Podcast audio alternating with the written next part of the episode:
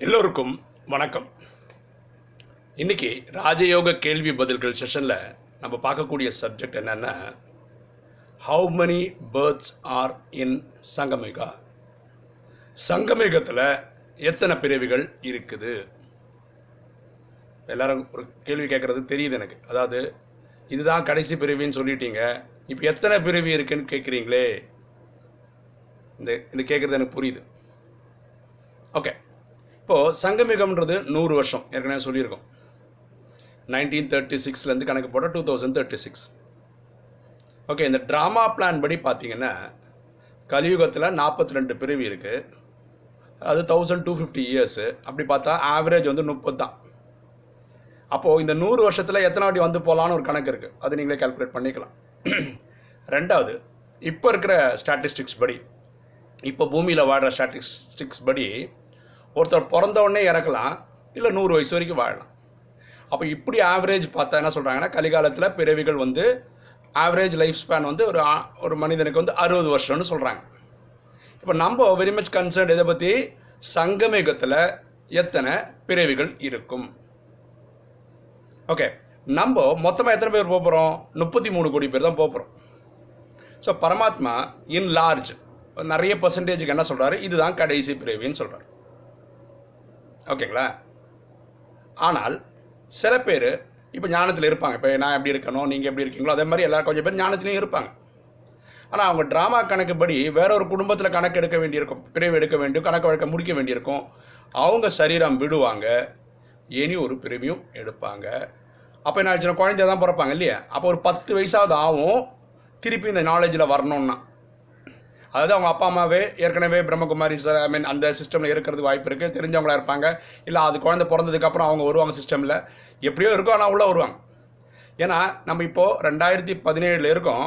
முப்பத்தாறு வரைக்கும் டைம் இருக்குது ஸோ அத்தனை வருஷத்துக்குள்ளே இனி ஒரு பிறவி எடுக்கலாம். அந்த பிறவியில் கொஞ்ச நாள் இருக்கிறதுக்குள்ளே எல்லாரும் பேக்கப் ஆகும்போது நம்மளும் சேர்ந்து போகலாம் அப்போ என்னாச்சு? பிறவி கணக்கில் வரும்போது இந்த ஒரு பிறவி இருந்திருக்கிறோம். அடுத்த பிறவியில் பாதியில் இருந்திருக்கும். அப்போ கொஞ்சம் பேருக்கு ஒன்றரை பிறவின்னு பரமாத்மா சொல்கிறார் ஒன்றரைன்னு சொல்கிறதுக்கு காரணம் என்னென்னா ஃபுல்லாக வாழல. அதுக்குள்ளே ஜட்ஜ்மெண்ட் டே வந்துருச்சு திரும்பி போகிறோம் இப்போ நான் எப்படி புரிஞ்சுக்கிறேன்னா நான் பிறந்தது எழுபத்தி ரெண்டில் எனக்கு இன்றைக்கி நாற்பத்தஞ்சு வயசாகுது. இந்த சங்கம் மிகவும் முப்பத்தாறில் ஆரம்பிச்சிச்சு. அப்போ முப்பத்தாறுலேருந்து எழுபத்தி ரெண்டே ஒரு முப்பத்தாறு வருஷம் இருந்திருக்கு. அப்போ இதோட முன்னாடி பிறவியிலேயே நான் வந்து இந்த சிஸ்டமில் வந்து ஞானம் எடுத்திருக்கலாம். எடுத்திருக்கலாம். இல்லாமலும் இருந்திருக்கலாம். அப்போ எடுத்திருந்தா அது ஒரு பிறவியாச்சா? அப்போ இது ரெண்டாவது பிரிவியாக இருக்கும் நான் இருந்திருக்கலாம்னு நினைக்கிறதுக்கு முக்கியமான காரணம் என்னென்னா எல்லாரும் மாதிரியும் இல்லை நான் வந்த மூணாவது மாதம் வாணி எடுக்க ஆரம்பிச்சிருக்கேன். ஓகேங்களா? அப்போது ஏதோ பதிவுகள் இருக்கணும்ல அப்படின்னு நான் நினைக்கிறேன். தெரியல. எந்த அளவுக்கு உண்மைன்னு தெரியல. பரமாத்மா நான் படித்த வானியில் ஒரே ஒரு இடத்துல மட்டும் சொல்கிறாரு ரொம்ப அபூர்வமாக சில பேருக்கு மூணு பிறவி வருதுன்றார். இந்த நூறு வருஷத்துக்குள்ளே சொல்கிறேன் அப்போ முப்பத்தாறுலேயே வந்திருப்பாங்க ஒரு பத்து வருஷம் இருந்திருப்பாங்க சரீரம் விட்டுருப்பாங்க இனி ஒரு பிறவி எடுப்பாங்க அதில் திருப்பியும் வந்திருப்பாங்க கொஞ்ச நாள் இருந்திருப்பாங்க சரீரம் விட்டுருப்பாங்க திருப்பி மூணாவது வருவாங்க கா முடிச்சுட்டு போவாங்க. சரிங்களா? So in large by and large என்ன சொல்ல வரோன்னா ஒருத்தருக்கு ஒரு பிறவி தான். கொஞ்சம் அதிகமான பிறகு ஒன்றரை பிறவி. பரமாத்மா ஒரு வானிலை சொல்கிறாரு மேக்ஸிமம் ஒருத்தருக்கு இந்த சங்கமத்தில் முப்ப கணக்கு தான் பாருங்களேன். கலியுகத்தில் நாற்பத்தி ரெண்டில் டிவைட் பண்ணால் நூற்றி இருபது இருநூத்தி ஆயிரத்தி இருநூற்றம்பது டிவைட் பண்ணால் முப்பதுன்ற ஆவரேஜ் கணக்கு போடும்போது இந்த கணக்கு வந்துடுது நமக்கு. ஸோ மேக்ஸிமம் மூணு வரலாம். அது ரொம்ப அபூர்வமாக சில பேருக்கு வரலாம். ஆனால் நிறைய பேருக்கு ஒரு பிறவி தான் கணக்கு. ஓகேவா இப்போது இந்த கணக்கில் ஒம்போதே லட்சம் பேர் தான் என்ன ஆகுறாங்க? கர்மாத்தீத்துன்ற நிலை அடைகிறாங்க அதாவது கர்மங்களை வென்ற நிலை அடைகிறாங்க அஞ்சு விகாரங்களை ஜெயிக்கிறாங்க. காமம் கோபம் அகங்காரம் பற்று பேராசைன்ற இந்த அஞ்சையும் ஜெயிக்கிறாங்க. இவங்க தான் ஃபரிஸ்தாவும் ஆகுறாங்க. ஏஞ்சல் ஆகுறாங்க. ஓகேங்களா? அதுக்கப்புறம் வீட்டுக்கு போகிறாங்க திருப்பி நடிக்க வராங்க. இவங்களுக்கு தான் அந்த பார்ட் இந்த அட்வான்ஸ் பார்ட்டி அதாவது இந்த ஃபரிஸ்தா ஆனவங்க ஏற்கனவே நிறைய வீடியோ போட்டேன். இருந்தாலும் இங்கே லைட்டாக தொடுறேன் அந்த சப்ஜெக்டை அவங்க சூட்சம வந்தனத்தில் ஒரு மூணு மாதம் மட்டும்தான் அங்கே இருக்க முடியும். இந்த பிரம்மான்ற ஒரு மட்டும்தான் பர்மனெண்ட்டாக அங்கேயே இருக்கிறார். பாக்கி எல்லாம் ஃப- இந்த ஆனவங்க அங்கே மூணு மாதம் இருப்பாங்க. இங்கே அட்வான்ஸ் பார்ட்டின்னு ஒரு பிரிவு எடுப்பாங்க. இந்த அட்வான்ஸ் பார்ட்டின்றது இந்த எண்பத்தி நாலு பிரிவு கணக்கில் வராது. அது கணக்கு தனியாக சொல்கிறார் பரமாத்மா அது வந்து ட்ராமாக்கு தேவைப்படுது நான் வச்சுக்கிறேன்னு சொல்கிறார் இப்படியும் பிறக்கிறாங்க இந்த பிறவி கணக்கில் நான் வேற ஒரு இம்பார்ட்டன்ட் கான்செப்ட் சொல்ல விருப்பப்படுறேன். என்னென்ன இப்போ நம்ம பரமாத்மா நிழலில் இருக்கோம். அதாவது பரமாத்மான அரவணைப்பில் இருக்கும்.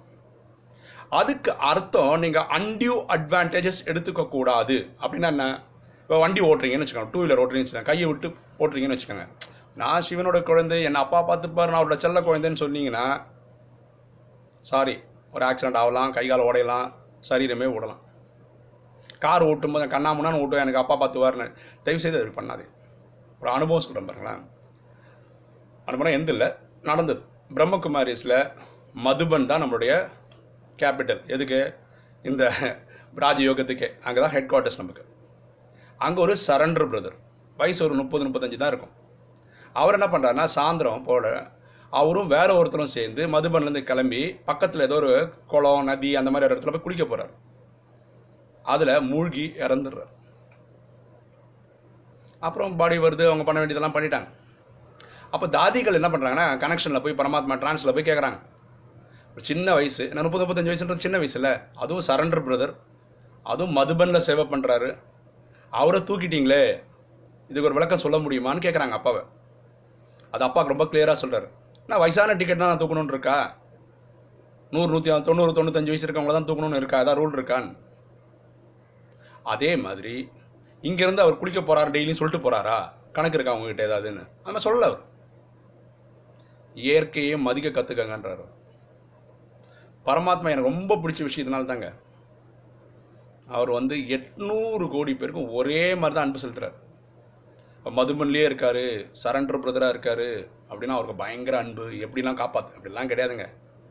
நான் ஒரு எட்டு மாடி கட்டினா பத்து மாடி கட்டினா மேலே அந்த கீழே வந்தால் கை காலை உடைக்கிறது சத்தியம்தான். சட்ட உயிரே போயிடும். கடவுள் நம்பிக்கையே இல்லாதவங்க கீழே வந்தாலும் அவனுக்கு இதே கதி தான் இந்த சிவபக்தன் சிவபக்தன் இல்லை இவங்களை காப்பாற்றுவார் அதெல்லாம் வந்து ஹம்பக். ஊரை ஏமாத்துறதுக்கான வேலை. புரிஞ்சுங்களா? அதனால் எது பண்ணாலும் இயற்கைக்கு மரியாதை கொடுங்க. சயின்ஸு புரிஞ்சு நடந்துக்கங்க. சரியா? இப்போ இனி ஒரு விஷயம். ஓகே இந்த ஆத்மா ஏழு நிலைகளை அடையுது. ஒரு நடிப்பு நடிக்கும்போது. பார்த்துருவோமா ஒன்று சாந்தி தாமம் அந்த வீட்டில் இருக்கும்போது அது ஆத்மாவாக இருக்குது அப்புறம் எங்கே வருது நடிக்கிறதுக்கு? சத்தியுகத்துக்கு வருது. சத்தியுகத்தில் வரும்போது சூரிய வம்சியாக இருக்குது அப்புறம் திரேதாவில் வரும்போது சந்திரவம்சி துவாபரத்தில் வரும்போது வைஷ்யர்.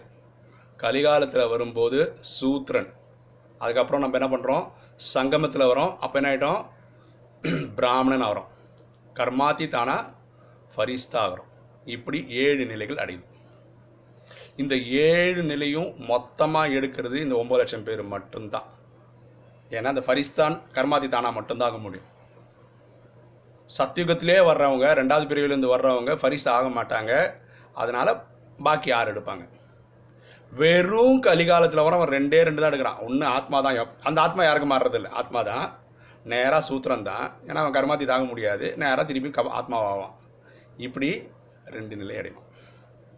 நம்ம சொல்கிறோம் இல்லையா பக்தியில் கூட சொல்ல ஏழு செவன் பை செவன் பர்த்னு ஒரு வீடியோ போட்டிருந்தேன். இருந்தாலும் இங்கே அதை பற்றி பேசுறதுனால சொல்லிடுறேன். ஏழு ஏழு பிறவிகள் எடுக்கிறாங்கன்னு சொல்கிறாங்க இல்லையா? அதோடைய கான்செப்டே இதுதான். இந்த ஞானம் எடுத்துக்கிறவங்க ராஜயோகம் எடுத்துக்கிறவங்க அவங்க முயற்சி பண்ணுறதுனா ஏழு மூணு பிறவி கிடைக்கணுன்றதுக்காக முயற்சி பண்ணுறாங்க அப்படின்னா ஏழு மூணுனா இருபத்தி ஒன்று சத்தியுகத்தில் எட்டு திரேதால பன்னெண்டு இங்கே சங்கமத்தில் ஒன்று ஸோ இருபத்தொன்று பிறவி கிடைக்கிறது முயற்சி பண்ணுறாங்க அப்புறம் அவங்க முயற்சி சக்ஸஸ்க்கு ஏற்ற மாதிரி பிறவிகள் எடுக்கிறாங்க.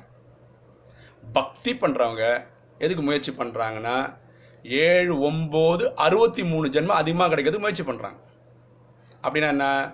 துவாபரத்தில் இருபத்தொன்று கலியில் நாற்பத்தி ரெண்டு மொத்தம் கூட்டினா அறுபத்தி மூணுக்கு ட்ரை பண்ணுறான் ட்ராமாவில் மொத்தம் அவைலபிள் எவ்வளோ ஏழு பன்னெண்டு. ஏழு பன்னெண்டுனா என்ன? எண்பத்தி நாலு சத்தியுகத்தில் எட்டு திரேதாவில் பன்னெண்டு துவாபரத்தில் இருபத்தொன்று கலியில் நாற்பத்தி ரெண்டு சங்கமத்தில் ஒன்று கூட்டினா எண்பத்தி நாலு ஓகேங்களா? ஓகே உங்களுக்கு இந்த வீடியோ பிடிச்சிருக்கும்னு நினைக்கிறேன். பிடிச்சிருக்கவங்க லைக் பண்ணுங்கள் சப்ஸ்கிரைப் பண்ணுங்கள் ஃப்ரெண்ட்ஸுக்கு சொல்லுங்கள் கமெண்ட்ஸ் போடுங்கள் ஷேர் பண்ணுங்கள் தேங்க்யூ